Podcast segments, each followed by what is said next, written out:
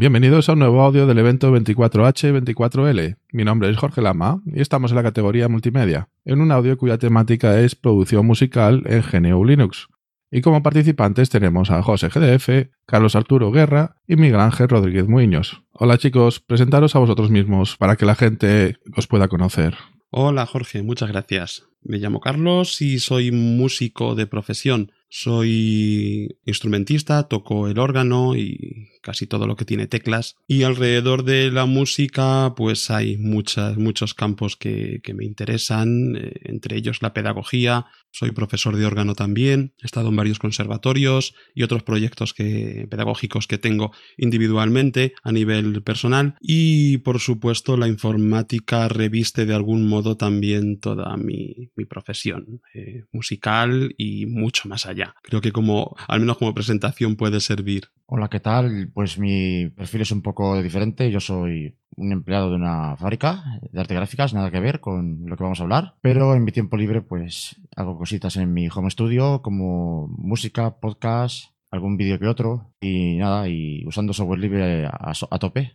Hola, pues yo soy Miguel, soy informático de profesión y bueno, mi campo de interés es el software libre y concretamente todo el software que tiene que ver con, digamos, producción musical o temas musicales. Y bueno, creo que con eso me autodefino. Me gustaría empezar centrando un poco el tema que nos trae y preguntaros qué entendemos por producción musical. ¿Es simplemente ponerse a tocar un instrumento y grabarlo? Parto de que realmente no me dedico como tal a la producción musical, pero bueno, forma parte al final de lo que hago el día a día, de alguna manera. La producción musical yo creo que es un concepto súper amplio, ¿no? Porque es producir música. Y producir música es verdad que se entiende normalmente relacionado con el campo tecnológico o al menos que la última parte es tecnológica, ¿no? Sacar un producto musical que se puede escuchar en un reproductor. Pero desde que se empieza a pensar en música en la cabeza, en un producto, vamos a decir, sonoro, hasta que se tiene el objeto final, creo que hay mucho campo en medio y muchas posibilidades. Normalmente se habla de producción musical, o al menos así la entiendo, se habla de cuando uno graba unos temas, graba un disco porque tiene un grupo o toca solo, es decir, ahí existe como una música 1.0 analógica y que acaba siendo estando en soporte digital para ser comercializada o escuchada. Pero como digo, creo que es mucho más que eso y creo que de lo que vamos a hablar hoy lo podemos demostrar un poco. ¿Qué es para ti producir música, José? Pues yo lo compararía con la producción de la película, ¿no? Como bien ha dicho Carlos, tiene sus fases, sus etapas. No es simplemente coger y grabar un instrumento y ya está. Hay varias etapas en el proceso. Está lo que es el concepto, la idea, la composición, lo llamaríamos en el caso concreto de la música. Y luego ya iríamos tomando forma con arreglos musicales y cuando ya tuviéramos toda la idea clara ya sería la grabación y después ya vendría un poco una etapa de edición en la que dejaríamos todo listo para la mezcla.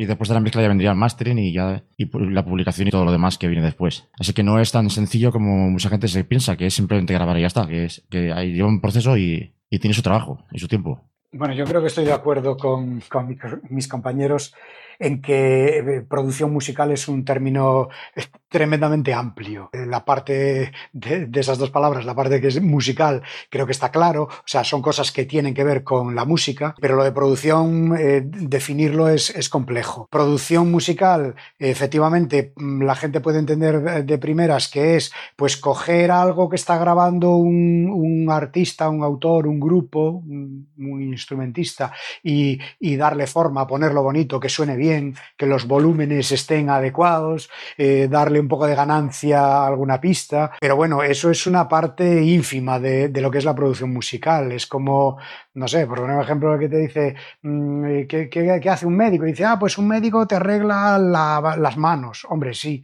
y hace más cosas.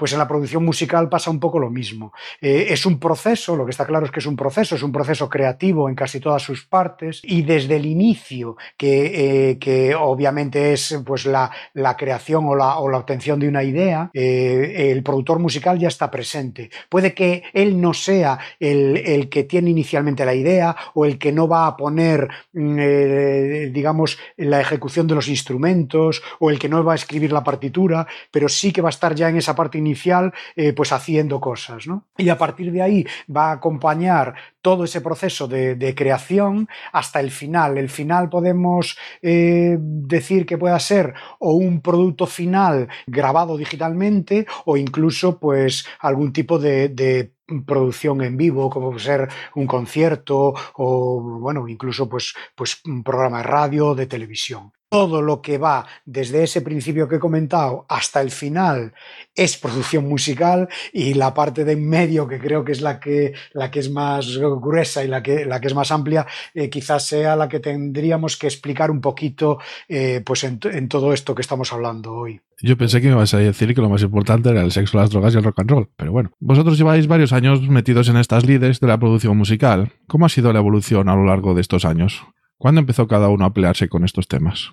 Yo, mi relación, vamos a decir, con el mundo de la producción musical o de la aplicación, vamos a decir, en mi caso, informática al campo musical, que en el fondo es lo que intento hacer de una forma creativa, pues lo he ido un poco descubriendo al mismo tiempo que descubría y al mismo tiempo que evolucionaba el mundo informático y especialmente el mundo del software libre. Desde que conozco Linux, o mejor dicho, desde que lo uso, que es allá por 2002, las cosas han cambiado mucho, pero ya desde el principio siempre he estado muy atento a qué se puede hacer, qué desarrollos se están haciendo, cuáles son interesantes, cómo aplicarlo al mundo mío, que es un mundo muy, muy analógico, diría yo, porque el mundo del instrumento musical y más de un órgano de tubos es muy, muy analógico.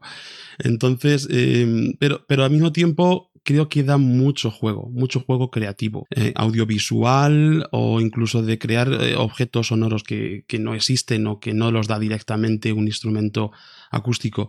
Yo empecé entonces, como digo, pues allá por 2002, realmente cuando he empezado a tomármelo muy en serio y casi usarlo a diario, podría decir, en mi profesión musical y pedagógica, vamos a decir 4 o 5 años hacia atrás, más o menos. Aunque creo que la curva ha sido muy, muy hacia arriba y actualmente lo uso casi tanto como mi instrumento analógico. Y cuando planteo proyectos personalmente, musicales, ya no los planteo únicamente desde la interpretación musical clásica, sino también le doy a mi cabeza vueltas y vueltas qué hacer nuevo, cómo producir algo interesante, y siempre con software libre. José, ¿tú en qué año empezaste a interesarte por el pingüino? Por el pingüino bastante más tardíamente de lo que podría pensarse. En realidad, mira, a ver, mi trayectoria es un poco más extraña de lo que podía parecer. Yo tengo guitarra española, mi primer instrumento musical fue una guitarra española y la tengo desde el 99 más o menos. Pero mi primer ordenador no lo tuve hasta el 2002, 2003 más o menos. Y hasta bien entrado el 2003 creo que fue, no empecé a mirar tema de programas de esto de producción musical y demás. Todo ello en el sistema operativo que tenía entonces, que no sé si era Windows XP o el 98, no, la verdad que no me acuerdo. Fue bastante más tarde cuando empecé a interesarme por los sistemas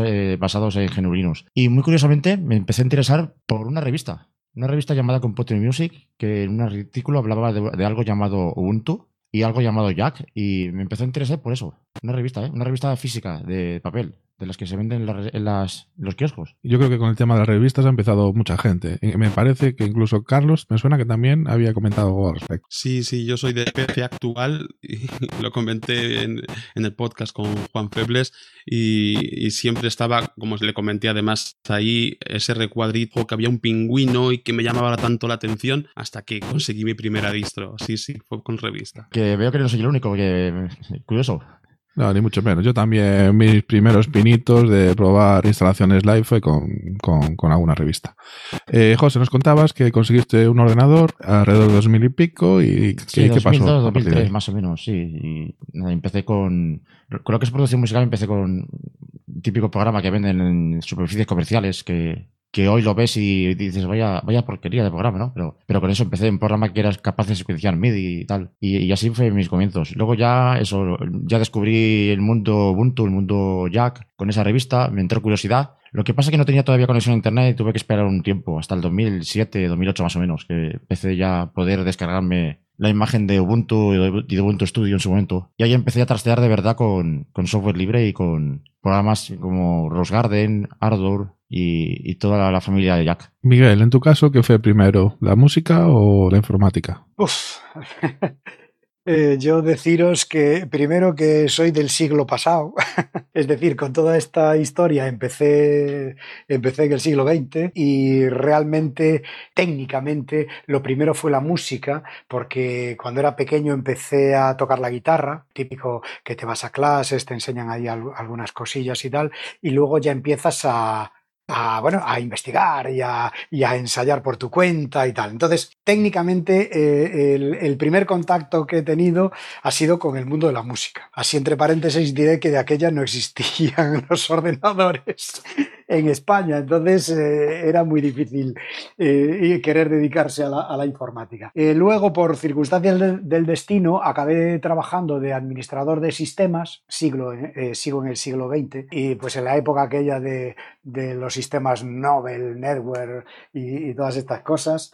Y entonces me empezó a llamar la atención desde el punto de vista técnico que había otras alternativas a lo que de aquella se estaba usando, que eran sistemas Nobel para redes y para clientes, digamos, pues MS2 y Windows, unos Windows muy arcaicos, Windows Workgroup 3.11, y bueno, luego Windows 95 y estas cosas.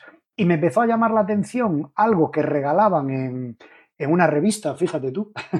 Lo que pasa que de aquella regalaban disquetes con las revistas, no regalaban CDs, que todavía no existían. Y en una de estas revistas conseguí algo que venía en dos disquetes, que se llamaba Slackware. Y decían que era un sistema operativo, pues que era además compatible con el sistema de archivos FAT que de aquella usaba Windows. Y bueno, pues me empecé a interesar por ese tipo de cosas, ¿no? O sea, aunque entré desde la vía profesional, pues yo siempre tuve ahí un resquicio de mí que le gustaba el ocio que tenía que ver con la informática y con la música. Pues a través de conocer Slackware, de empezar a interesarme por ese mundo, de haberme cargado pues un par de formateos de discos duros para intentar instalar alguna distribución de aquellas, llamémosle antiguas, que eran bastante áridas de manejar y de instalar, pues efectivamente acabé, pues creo que donde todos, ¿no?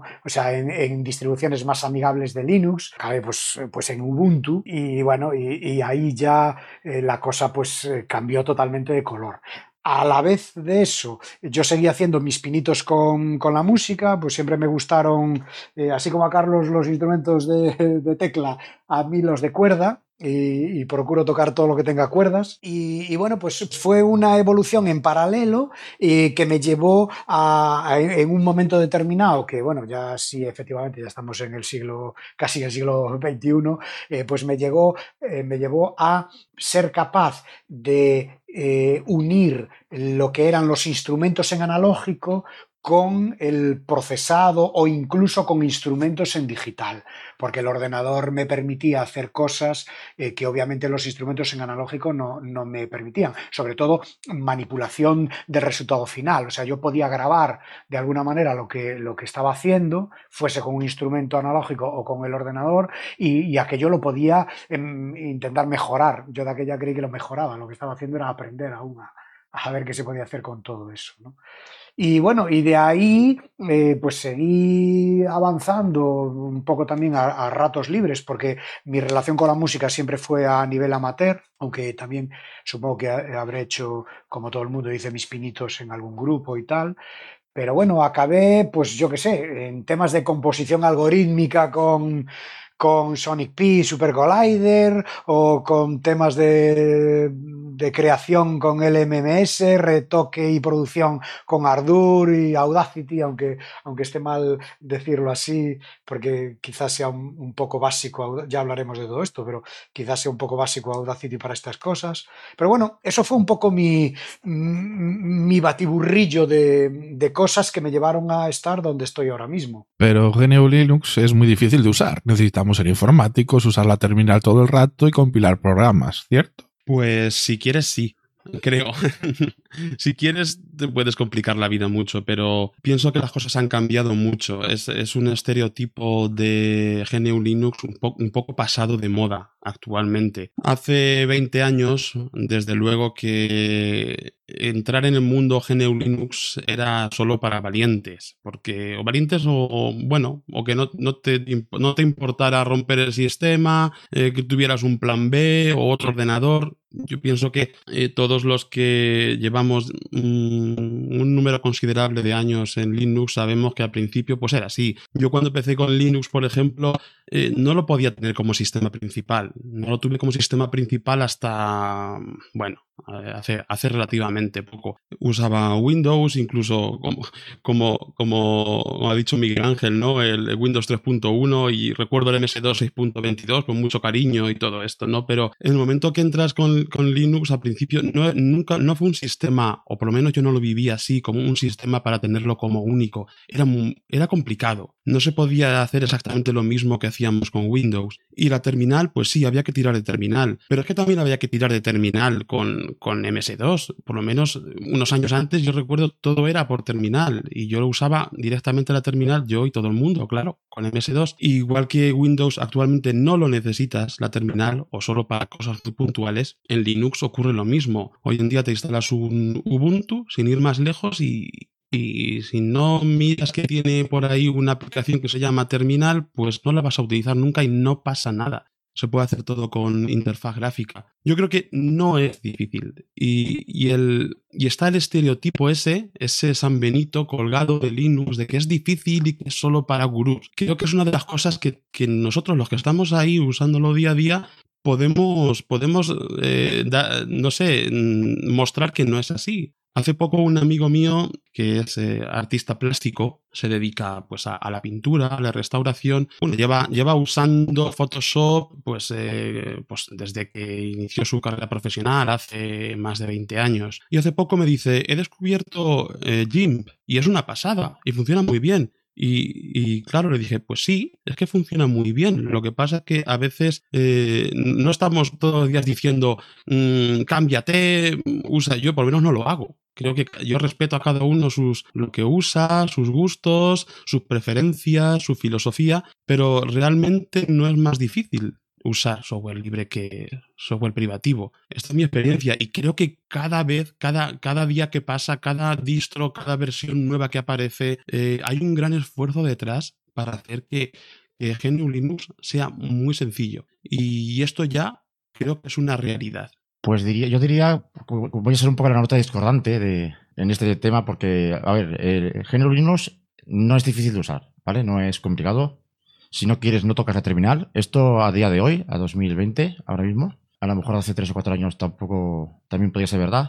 Pero sí que es necesario venir a este tipo de distribuciones y de sistemas con una mentalidad un poco diferente. Esto me recuerda a un podcast que el mismo José Jiménez hizo en su podcast sobre el tema de la mentalidad, de que la mentalidad con la que tienes que afrontarte al uso de un sistema operativo como los que solemos usar, no debería ser el mismo que el que usarías como Windows o con Mac, por ejemplo.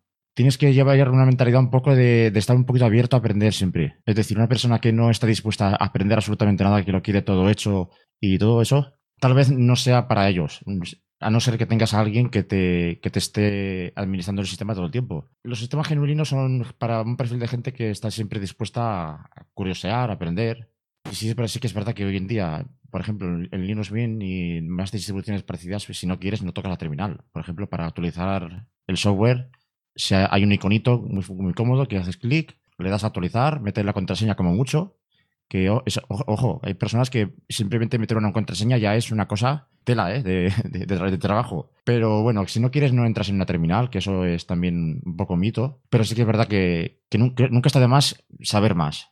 Y no es tampoco malo. Pero hay gente que le frena eso. Y eso tal vez es un freno a la hora de introducir GNU Linux a la vida de algunas personas. Yo quería decir antes que no estoy exactamente de acuerdo con José. Sé que tiene razón en lo que dice, pero no es exactamente así. Y te voy a poner un ejemplo.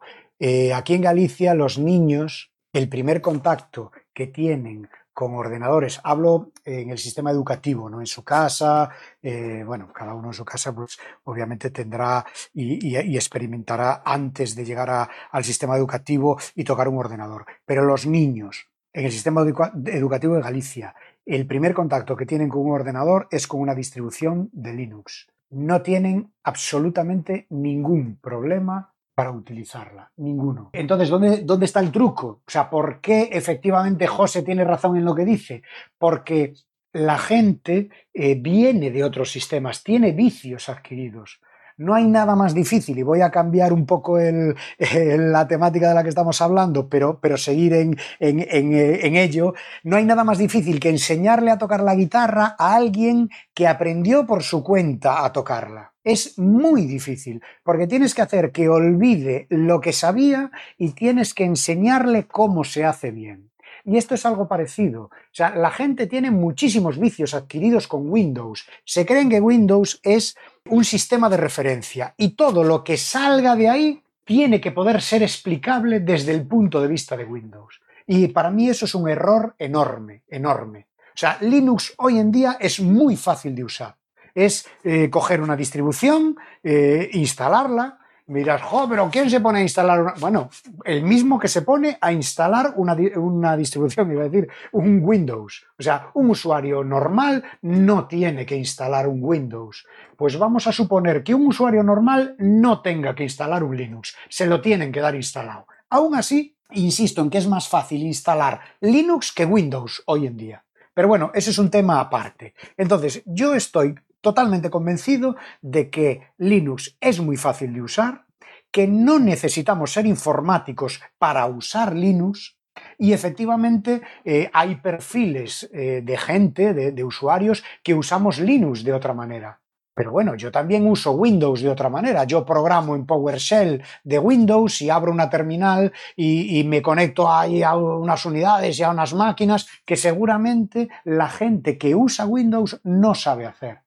Pero tampoco tiene por qué saberlo. Yo creo que hoy en día es muy importante que la gente distinga lo que es el uso, digamos, a nivel profesional o a nivel muy técnico de un sistema operativo a lo que es el uso habitual de un sistema. Y hoy en día, tanto Windows, tanto OS o Mac OS, creo que se llama ahora, como Linux, son entornos muy sencillos de usar. El único problema que tenemos con todo esto es que Linux viene preinstalado en las máquinas. Si esto fuese al revés, estaríamos diciendo que Windows es muy difícil de usar y, bueno, ya no te digo instalar algo en él, ¿vale? Porque efectivamente las aplicaciones para Windows son tremendamente sencillas de instalar. Para Linux, quise decir. Son tremendamente sencillas de instalar las aplicaciones para Linux. Ya hemos tumbado el mito de la terminal, vamos a seguir tumbando mitos. Entonces, para producción en serio, necesitamos un pepino de ordenador, micros interfaces de sonido de miles de euros, ¿no? Bueno, yo creo que depende de lo que se quiere hacer. Pasa casi igual que con el tema de qué sistema operativo hay que tener, ¿no? Que es un poco lo que se viene discutiendo, ¿no? Que venimos hablando en la última pregunta. Creo que está muy relacionado. Hay marcas o hay ciertos productos que parece que son indispensables para producción musical. Desde luego que cuanto más se invierta, sobre todo cuando estamos hablando de un estudio que quiere ser profesional, pues mejor. Hay que meter miles de euros, estoy seguro de eso. Yo no tengo estudio profesional, pero evidentemente es difícil imaginar un estudio profesional que no haya invertido varios y bastantes miles de euros en microfonía, en interfaces de audio, en material informático, pantallas, sistemas de monitoreo, etcétera, etcétera. Esto vale mucho dinero. Por ejemplo, hablo de mi propia experiencia, que yo produzco para mí mismo, hago producciones, bueno, por lo que yo pueda hacer yo solo o como mucho con mi mujer, que también es organista y trabajamos juntos en todo este asunto, o para incluso para la enseñanza. Desde luego que mi inversión no es grande y la calidad, pienso que si tengo merma de calidad es más por mis deficiencias personales que por lo que me pueden dar los aparatos que tengo. Tengo interfaces muy sencillas, de 2, de 4 canales, que me he ido haciendo poco a poco. Yo no he hecho ninguna inversión nunca gigantesca, pues me he gastado a lo mejor 200 euros en una cosa en un momento, 100 en otro momento, un ordenador, estiro más evidentemente, y al final, pues bueno, unos micros, un par de micros estéreo, algo dinámico, y al final tienes muchas cosas que si empiezas a sumar, pues sí, suma dinero. Creo que no está ahí la cuestión. La cuestión de la producción musical creo que es más en la persona que produce. Como ha dicho, me ha llamado mucho la atención, porque estoy muy de acuerdo con lo que ha dicho Miguel Ángel al principio, que la producción musical es un proceso creativo. Si asumimos esto así y lo ponemos como punto de partida, la producción musical es un proceso creativo. Vale, ¿y qué es ser creativo? Es pues una persona que crea, una persona que hay detrás, una cabeza que hay detrás, con una sensibilidad artística. Y creo que esto es lo primero. Me gusta hacer la analogía de los instrumentos musicales. Los que tocamos instrumentos musicales sabemos que, claro, si tienes mejor guitarra, pues mejor que si tienes una guitarra baratilla. Y yo, si tengo un órgano de 1.000.000 de euros, mejor que uno baratito o de electrónico que vale 500 euros. Está claro, pero creo que al final son las manos que se ponen encima de las teclas o que pinzan las cuerdas las que tienen la mayor culpa de la merma de calidad o tienen el mérito de que haya más calidad. Esto lo primero. Y actualmente yo tengo un equipo, como digo, muy sencillo, muy de andar por casa para grabarme. Yo me grabo con un par de micros, tengo una tarjeta de audio, una interface de Behringer, muy sencilla, pero muy sencilla de verdad. Y yo veo que llego hasta donde quiero con esto. Si no llego más, es por mi culpa. No sé quizás cómo colocar los micros de la mejor manera posible. Quizás en postproducción no tengo muy claro cómo tratar ese estéreo a unos momentos, cómo sería mejor, quizás si, no sé, si abriese más los agudos. Hay cosas que, tantas posibilidades que creo que depende más de uno mismo que de la herramienta. Y esto lo aplico, como digo, al hardware y al software. Creo que van mucho más delante de nosotros, del usuario que está detrás. Yo creo que lo primero que tenemos que hacer es formarnos nosotros mismos. Si uno quiere producir música, pues tiene que estudiar música o tiene que estudiar... no digo estudiar en una universidad, quiero decir que uno tiene que ponerse con ello, tiene que tocar el instrumento y si quiere grabar, pues tiene que grabar mucho y tiene que probar y equivocarse y probar un micro, probar otro, ver en qué se diferencian. Pero, de verdad, yo pienso que no está tanto en la inversión como en uno mismo. Yo pondría el acento en la persona que produce. Es curioso lo que comentabas, Carlos, porque yo estuve un año aprendiendo a temas de producción musical con un hombre que se llama Juan Zaragodoy, que tiene una página de web que se llama ProduceAudio.net, que tiene una especie de programa como de formación, ¿no? Que en aquel momento era más sencillo, consistía en... Él te daba unas multipistas y tú hacías las mezclas y él te corregía, aprendías. Y una de sus, no sé si lo llamaron mantra o así, era que lo que había que hacer era invertir en el artesano, más que en la herramienta. Me explico. Muchas veces mucha gente se piensa que hay que gastarse miles de euros en equipo, en ordenadores, en microfonía. Cuando a lo mejor con lo que tienes o con lo que te alcanza el dinero puedes hacer cosas muy decentes, tal como ha dicho Carlos, perfectamente. Lo que hay que hacer es aprender a aprovecharlo lo más posible y la verdad que pueden salir producciones bastante decentes, incluso cerca de lo que podría ser una producción de estudio de, a lo mejor no actual, pero a lo mejor de hace 10 años, por ejemplo, o de hace 20, te puedes igualar o incluso superar una producción de aquellos de entonces, con un equipo casero, ¿eh? Ojo, que no hace falta gastarse mucho de pasta, o con una interfaz de audio Behringer, por ejemplo, o Yamaha, como en mi caso, de poco precio, con microfonía más o menos económica. Ojo, tampoco estoy hablando de un micrófono del AliExpress barato de 10 euros, que tampoco hay que pasarse, ¿no? Para eso están los foros en internet, los grupos de Telegram, para informarse de antemano cuando no tienes equipo, informarte de qué equipo más o menos te puede servir y si ya lo tienes comprado, pues a ver cómo lo puedes aprovechar. En cuanto a si necesitamos un pepino de ordenador, pues habría que fijarse en el software que vas a utilizar. Yo siempre recomiendo, tanto pues en el grupo de Telegram como en mis vídeos de YouTube, también lo recomiendo, que echéis un vistazo a los requerimientos mínimos del software, en mi caso Ardour. Y que a esos requerimientos mínimos, si no tienes máquina, pues por lo menos, yo qué sé, si pide 4 GB de RAM, darle 2 o 4 más para tener margen, la CPU un poco más potente. Tampoco hace falta que sea 40 veces más potente, por lo menos eso. Una CPU, un equipo mínimo para arrastrar lo que vayas a utilizar, ya sea Ardour, ya sea Blender, ya sea el programa que vayas a utilizar. Y lo que he comentado de los micros de interfaz de audio, pues lo que he dicho, que si no tienes equipo, infórmate, y si lo tienes, pues intenta aprovecharlo lo mejor posible. Hay un montón de tutoriales en internet, hay grupos como el de Home Studio Libre y alguno más por ahí con el que pedir ayuda y a formarse de manera autodidacta o incluso pagando, que también hay opciones. Bueno, veamos, la pregunta era si para la producción en serio necesitamos un pepino de ordenador. Yo creo que aquí hay dos cosas. Una es, gracias a los avances que ha tenido la tecnología, se han conseguido popularizar todo este tipo de procesos creativos que tienen que ver con hardware, ¿vale?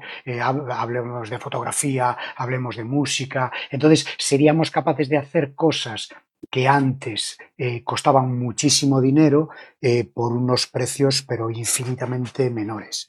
Entonces, para empezar, para aprender, para testear un poco, para ver hasta dónde nos permite llegar esta tecnología, no necesitamos gran cosa. La verdad es que con cualquier ordenador que arranque el sistema y que tenga un poquito de memoria, pues para poder abrir algún programa, podríamos ir probando. Pero yo sí que me gustaría distinguir lo que es la producción musical a nivel profesional. Yo creo que ahí tiene que haber unos mínimos de calidad. Audacity es muy conocido y usado tanto en Linux como en Windows, pero mucha gente lo critica. ¿Qué opináis sobre él? ¿Es el patito feo del sonido? Yo creo que Audacity en muchos casos está infravalorado, ¿no? Quizás porque, no sé, la interfaz gráfica no es lo que uno esperaría. Si uno está acostumbrado a ver grandes editores de audio, incluso de software libre, como puede ser Ardour, pues este es, la verdad, un poco feo, diría yo. Yo feo, en aspecto sí me parece feo, pero no diría que es el patito feo del sonido. Creo que cumple su función perfectamente. Va como la seda. Yo, por ejemplo, no lo conozco profundamente. Es decir, conozco más a Ardour que Audacity. Pero cuando voy a grabar, que yo, por ejemplo, grabo normalmente 2 pistas estéreo y ya está, sobre todo cuando grabo audio pues de un órgano, yo grabo una estéreo y punto. Lo grabo ahí y no me complico la vida. Después lo exporto y me lo llevo ya y lo edito y lo produzco en otra parte. Normalmente eso, en Ardour. Pero Audacity para mí cumple con su cometido de la manera más simple posible. No es posible que hagas algo extraño, sobre todo cuando lo usas así de forma sencilla. Y además, de eso estoy seguro, esa es muy potente. Es verdad que la forma de edición que tiene es la que se denomina destructiva, es decir, que todo lo que se va añadiendo no es en forma de plugins como en otros editores de audio, sino que se va superponiendo un efecto sobre otro y se va, digamos, destruyendo la señal original. Por lo menos hasta donde yo llego creo que es así. No está pensado para producir como produciríamos en un multipistas, con una forma cómoda, añadiendo, quitando plugins, etcétera.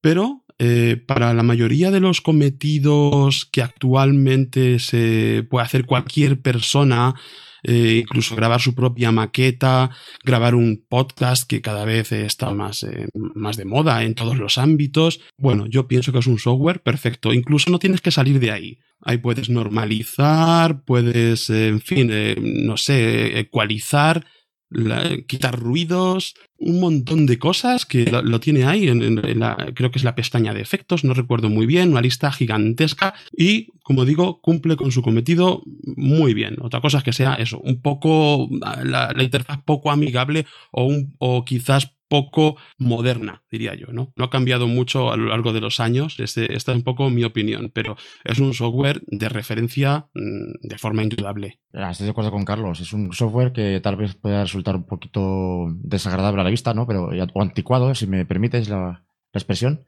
Pero yo desafío a cualquiera que lo critique como que no vale para editar audio.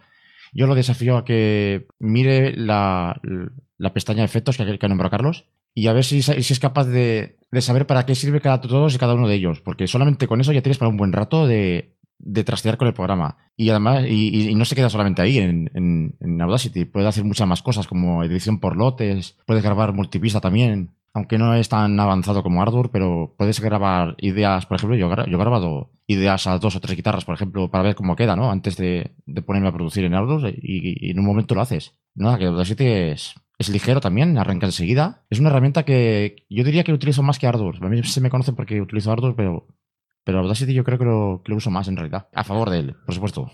Ahí estamos. A mí Audacity me encanta. Siento contradecirte, pero sí que me gusta mucho. O sea, a mí Audacity me parece un software súper funcional. Creo que hay un refrán que se usa mucho y que se puede que vale muy bien para esto, y es que no hay que matar moscas a cañonazos. La gran mayoría de las cosas que quiere hacer la gente, sobre todo inicialmente, que es grabar 1, 2, 3 instrumentos, pistas, lo que sea, y pues mezclarlas, normalizarlas, efectivamente darle algún toque, hacer algo de producción básica, se hace de sobra con Audacity. También es cierto que hace mucho más que eso, pero eso se hace de sobra. Y creo que no hay que tener siempre abierto en el ordenador el programa más potente del mundo para hacerlo todo. Yo soy de la idea de que hay ciertos programas en el mercado que, como Audacity le pasa, son muy, muy sencillos, lo entiendes a la primera, está todo bastante bien organizado, efectivamente tiene ese aire también un poco, a lo mejor, minimalista, pero la verdad es que a mí me gusta un montón. Yo Audacity lo comparo a nivel de producción de vídeo con OpenShot o con este tipo de programas que son muy básicos, pero que de verdad que hacen lo que tienen que hacer, no se les pide más que eso y que son, pero de sobra, capaces de hacer casi el 80% de lo que necesita la gente. A mí Audacity me gusta mucho, lo utilizo mucho desde hace años, sí que he visto un cambio brutal desde hace un par de años para aquí, ha evolucionado mucho la herramienta a mejor, ahora es mucho más estable. Antes te podía colgar fácilmente, ahora es muy difícil que se cuelgue. Y lo que sí que creo es que mucha gente cree que Audacity es una herramienta cutre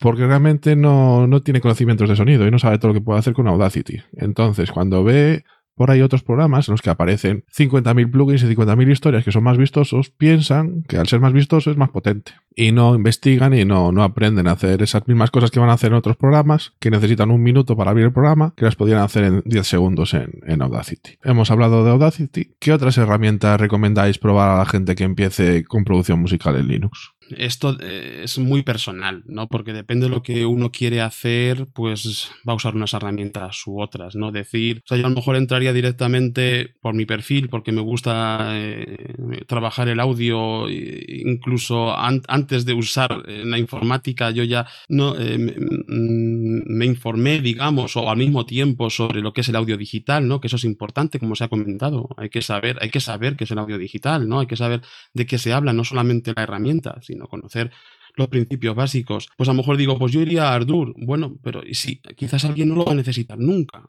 También por lo que se está comentando, quizás con Audacity sobra. Yo creo que lo más importante es informarse, o más que informarse, formarse. De nuevo, aparece la palabra formarse, ¿no? Hay que formarse, hay que saber de qué hablamos cuando hablamos de audio digital. ¿Qué significa procesar el sonido? ¿Qué significa crear sonido? ¿Qué significa, no lo sé, masterizar? Hay tantos campos, mezclar, que cada uno tiene sus propias herramientas. Creo que es difícil decir, bueno, si te quieres iniciar empieza por aquí. Hombre, se puede seguir un orden, pero yo creo de verdad, ¿cuál es el fin que buscas? O sea, cuando una persona dice, yo quiero usar la informática, el software libre, lo que sea, ¿no? Para mis producciones musicales. Bueno, ¿qué quieres hacer? ¿Sois un grupo? ¿Eres tú solo? ¿Vas a tocar solamente tú la guitarra y vas a cantar? ¿Quieres ir más allá? ¿Te gustaría grabar una orquesta? ¿Un coro? Porque incluso puede surgir la necesidad directamente. Uno canta en un coro y dice, yo quiero grabar el coro donde yo canto. Bueno, pues los requisitos van a ser distintos, la forma en que ponen los micros también, tienes que informarte de esos detalles. Y el software que utilices, pues claro, pues tiene que darte la posibilidad de tomar el sonido, de hacer una mezcla mínima de ciertos plugins, de saber qué ecualizar, si hay que quitar unas frecuencias que dominan pues, por la sala y hay que un poco mutearlas, pues bueno, eso se hace con plugins. Yo creo que al final hay tantas herramientas que depende más de uno. Una cosa que yo mismo hago a veces es, yo uso Ubuntu Studio, realmente uso Kubuntu, al cual con el Ubuntu Studio Installer, instalo todo el software que trae de audio y de vídeo, que es las cosas que me gusta hacer. Y de vez en cuando miro, ¿qué hay aquí? ¿Qué lista hay de programas? Y es que hay una lista pues, muy grande. Y simplemente viéndolo, ¿y esto para qué sirve? Lo abres o buscas en internet. Ah, pues esto me interesa. Ah, pues esto es para hacer una secuencia de eventos MIDI. Ah, pues esto me sirve para editar. Ah, pues esto es una colección de plugins, como Calf, plugins, ¿no? Que yo creo que todos hemos tenido contacto con ellos de un modo u otro. Creo que son muchas herramientas. Me es muy difícil decir por dónde empezar. A ver, estoy de acuerdo en el sentido con Carlos de que hay que tener claro los objetivos que tienes y con eso ya puedes establecer las herramientas que necesitas y para eso pues tienes que saber lo que quieres hacer antes, claro. ¿Que quieres producir música de una manera más o menos compleja? Pues por supuesto Ardour. ¿Que que quieres editar vídeo? Pues ya tenemos Kdenlive o que tenemos... Bueno, yo utilizo Blender, pero hay gente que también para editar vídeo, pero bueno, cada uno su gusto, hay más editores de vídeo. No podemos dejar de hablar de Jack, yo sé que vamos a hablar más adelante de él, pero necesitamos primero de todo Jack para poder conectarlo todo y alguna interfaz gráfica como Cadence o como Studio Controls, creo que se llama ahora, para poder manejarlo. Y después de eso todo el tema de plugins y tal. Hay una página llamada linuxaudio.org que hay mucha información sobre el tema y hay otras páginas que ya hablaremos de eso. Miguel, ¿nos recomiendas alguna en concreto? Bueno, yo creo que para la gente que quiera empezar en el mundillo de la producción musical con software libre, lo más sencillo y lo más directo es irse a por una distro, una distribución de Linux especializada, es decir, que tenga una recopilación de software ya instalado, ya puesto ahí, para que sea fácil acceder a él, ¿no? Pero si no, tendríamos que primero hacer una pequeña investigación de qué programas, qué herramientas están disponibles. Entonces, creo que lo mejor es entrar con Ubuntu Studio. Es una distribución muy fácil de instalar, muy completa y creo que a la gente le va a enganchar así de primeras porque no va a tener esa dificultad de primero instalarme el rollo, luego ver para qué sirve cada cosa. Realmente lo puedes instalar incluso desde un pendrive, arrancar en modo live y probar todo lo que tienes sin casi tocar nada. Entonces, esa es mi recomendación en plan genérico. Luego lo que le recomendaría a la gente es que, como ya suelen traer un bagaje, una mochila de atrás, es que aprovechen esta nueva tecnología, esta nueva oportunidad que les puede ofrecer el software libre para completar áreas en las que a lo mejor estén un poco cojos. Me explico con mi propia experiencia. Yo, como os dije, toco instrumentos de cuerda y a veces pues me resulta complicado pues tocar con un batería, vamos a decirlo así, ¿vale? Un batería humano. Pues a lo mejor hay algún software pues que me sirve para generar pistas de batería de una forma bastante, digamos, profesional, ¿vale? No un rollo, una caja de ritmos que se ponga ahí chispum, como si fuera un backing track sobre el que yo toco y tal, sino algo que pueda generar sonidos con tempos, con, pistas individuales. Bueno, para eso, por ejemplo, yo usaría Hydrogen. Hydrogen para mí es un generador de pistas de batería alucinante, ¿vale? Es decir, aprovecharía que puedo generar por software o que puedo simular por software ciertos hardwares, ciertos equipos que no tengo accesibles. Entonces probaría Hydrogen, probaría otros generadores, LMMS le suele gustar mucho a la gente. O sea, haría primero un poco de experimentación eso con los instrumentos y luego me metería en el tema de la grabación. Es decir, voy a recoger todos esos sonidos y los voy a almacenar para poder procesarlos. Bueno, pues habría que ver con qué puedo empezar a almacenarlos. A lo mejor pues Audacity sería una opción, bueno, pues, asequible. Asequible me refiero a nivel de curva de aprendizaje. Todo eso que de lo que estoy hablando lo da Ubuntu Studio así ya de primeras, ¿vale? O gente que, yo qué sé, pues que quiere cantar y quiere empezar a practicar con temas de autotune, de, bueno, todas estas historias de procesado de voz que están ahora tan de moda. Pues Ubuntu Studio también te lo da, ¿vale? Entonces yo empezaría por ahí y luego me iría pues especializando ya en cosas que me interesasen de verdad. José GDF es creador del grupo de Home Studio Libre en Telegram. Cuéntanos, José, ¿con qué fin creaste este grupo? Cuando creé el grupo habían ya existentes unos grupos temáticos sobre Blender, sobre la herramienta de 3D libre. Entonces se me ocurrió a mí un día que estaba aburrido. Dije, voy a crear un grupo que sea solamente sobre producción musical con herramientas libres. Y nada, lo creé, me llevé conmigo 3 o 4 compañeros de aquellos grupos que teníamos ese interés común. Y poco a poco fue creciendo. Hace ya 3 años de aquello, creo, 3 o 4 años, no me acuerdo, ya hace tiempo, ¿eh? Y poco a poco se fue llenando de gente muy, muy buena y que sabe de todo. Y la verdad es que estoy muy contento con el ambiente que se ha creado ahí. Y nosotros también estamos contentos de recibir toda esa información que nos ponéis ahí. José también ha creado varios vídeos sobre el uso de Ardour y últimamente hacéis directos del grupo de Telegram en el que explicáis cosillas sobre el asunto. Lo hemos creado sobre un canal de YouTube nuevo que hemos llamado Las Charlas del HSL. HSL viene de Home Studio Libre. Y nada, estáis todos invitados tanto a seguir las charlas como incluso a participar en ellas. Hace poco, por ejemplo, se unió un compañero llamado Juan Carlos, que era la primera vez que entraba, y la verdad es que nos sorprendió muchísimo de lo que sabe el hombre. Así que cualquiera podéis participar tanto en las charlas como de espectador y ya está. Miguel Ángel es, junto a Alejandro Rodríguez Antolín, uno de los creadores de la recopilación de software portable Audiofloss, que podemos encontrar en audiofloss.melisa.gal. Cuéntanos, Miguel, ¿para qué sirve esta recopilación? Bueno, Audiofloss es una recopilación de software para Windows, ¿vale? En este caso no estamos hablando de Linux y es para facilitarle a la gente que usa ese sistema operativo la posibilidad de que pruebe y de que use pues este tipo de programas. Es decir, estamos hablando de software libre, de programas de producción musical, pero para Windows. ¿Y qué herramientas nos vamos a encontrar en él? No me las digas todas, pero dime unas cuantas. Bueno, a ver, hay de todo, ¿vale? Yo creo que por ahora no hemos nombrado, por ejemplo, herramientas como MuseScore, que es un editor de partituras, pues yo que sé, Hydrogen, que lo acabo de nombrar, que es un secuenciador de batería, Ardour, Audacity, Mix. Mix es un software que a mí me gusta mucho, es una especie de, ¿cómo llamarle?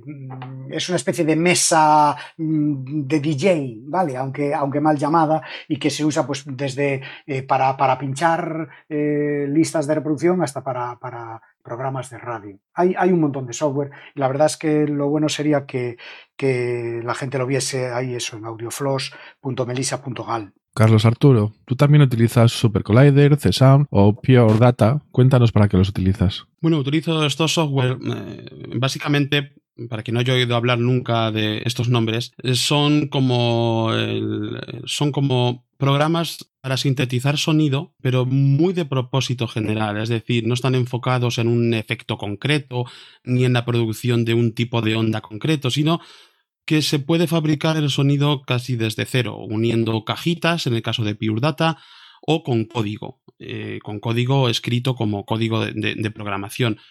Hace años mis intereses musicales estaban unidos a la programación informática, que era una de las cosas que me unían a traer la informática a la música, y entonces me preguntaba, ¿existe alguna manera de crear música y al mismo tiempo programar? Bueno, pues sí, encontré que sí que hay software, además que provienen de muchos años atrás, varias décadas, que llegan hasta hoy y son muy potentes. Estos son una muestra. SuperCollider, Pure Data, quizás son de los más conocidos en el mundo de software libre. CSound es mucho más antiguo. Y lo utilizo pues para lo que se llama música experimental, es decir, todo aquello que es generar audio, sonido, pero que no se amolda a un estilo concreto, sino simplemente es generar sonido por generar sonido, o crear efectos por crear efectos. Luego después eso, si uno quiere, lo puede unir a Ardour o a otros, por medio de Jack precisamente, lo puedes unir después a otros dispositivos de audio virtuales o reales. Pero básicamente es eso. crear sonido desde cero, de forma atómica, y es apasionante. Carlos, tú también eres profesor de conservatorio. ¿Cómo reaccionan tus alumnos cuando les hablas de estas herramientas libres? ¿Y qué piensas que se necesitaría para que estas herramientas fueran más conocidas y usadas en centros de educación, conservatorios, universidades, etcétera? Bueno, yo nunca oculto que uso software libre, evidentemente. A mis alumnos, aunque tampoco les doy la vara con esto, ¿no? Simplemente con naturalidad, pues a veces en clase he sacado mismo SuperCollider para mostrar ciertos fenómenos concretos acústicos, ¿no? Por ejemplo, ¿y esto qué es? Bueno, pues nada, pues esto es un programa software libre y que lo utilizo de esta manera. Hay una cosa que está instaurada en el mundo de la educación a cierto nivel ya, digamos, profesional, en universidades o enseñanzas superiores, y es que ciertas marcas privativas, Mac, ¿no? Mac es lo mejor para el audio o para el vídeo, y esto es algo que venimos arrastrando, yo diría mito, ya de muchas décadas también, pero que no es cierto, y arrancar este mito es muy complicado. Yo creo que hay que cambiarlo desde la base, desde la educación más elemental, desde la primaria, incluso antes. Como ha dicho Miguel Ángel, la verdad que he escuchado muy gratamente eso de que en Galicia ya los niños, el primer ordenador que tocan lleva Linux. Bueno, pues eso debería ser así siempre. Y que los libros de texto de informática no te digan cómo usar un procesador de textos privativo, sino que te hablen de cómo usar cualquier procesador de textos y que luego usen software libre, que no es uno, hay muchos. Y creo que de esa manera el saber que también es libre vendrá a nosotros y no estaremos apoderados o poseídos por ciertas marcas. Esta es mi opinión al respecto. Recomendadme webs, podcasts, canales de YouTube, grupos de Telegram, donde seguir aprendiendo más sobre estos temas de producción musical. Como he adelantado antes, hay una web llamada linuxaudio.org. En la sección de recursos se llama Resources. Allí hay un montón de enlaces a wiki sobre temas de audio en Linux. Luego también he comentado que en plataformas un poco privativas como YouTube, por ejemplo, hay un montón de canales como el de Yunfa, por ejemplo, en inglés, que tiene muchos vídeos sobre Ardour y sobre producción musical en general de Linux. Y también hay unos cuantos más. Yo he comentado el de ProduceAudio.net. Si te quieres enterar de cosas de producción musical puramente dura, pura y dura. El hombre explica las cosas en Pro Tools, pero todo lo que comenta es extrapolable perfectamente a Ardour o a cualquier otro programa. Lo que habla sobre cosas de audio, entonces perfectamente sirve. Bueno, yo voy a ir de viejuno otra vez y yo voy a recomendar un libro. Para empezar, creo que es básico y fundamental, y es en la web de ubuntustudio.org.